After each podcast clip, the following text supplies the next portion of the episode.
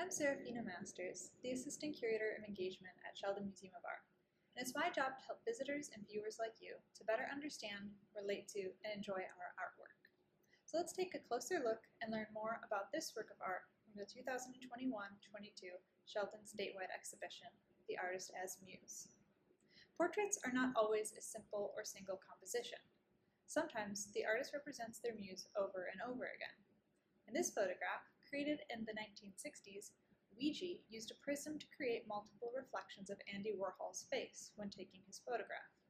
The artist was born Arthur Felig and later nicknamed Weegee, perhaps after his early job cleaning up from making art with a squeegee tool. Here, his fellow artist Andy Warhol's big, iconic sunglasses hide his expression and what he might be thinking of Weegee's creative choice. Dwight Kirsch, the creator of the other artwork seen here, was born in Pawnee County, Nebraska, and attended the University of Nebraska in Lincoln, where he would later work as professor of art and director of the museum that is now the Sheldon. Kirsch created this painting in 1981 and did something similar to Weegee. Using a simple mirror in his own process, Kirsch shows the viewer his face, his hand, and his drawing from many different angles.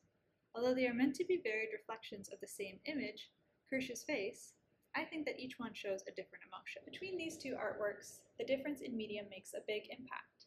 Kirsch created his portrait by hand, which means that the reflections contained within are unique.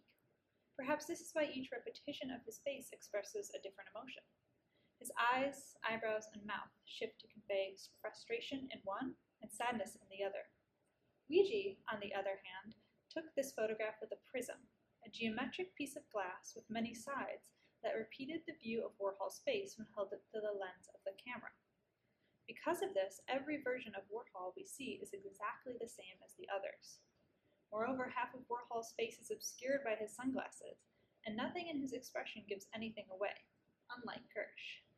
Repetition can sometimes reveal more than a portrait, but it can also reveal less.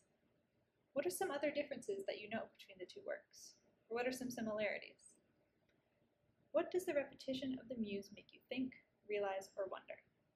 Feel free to draw on your postcard or discuss with somebody.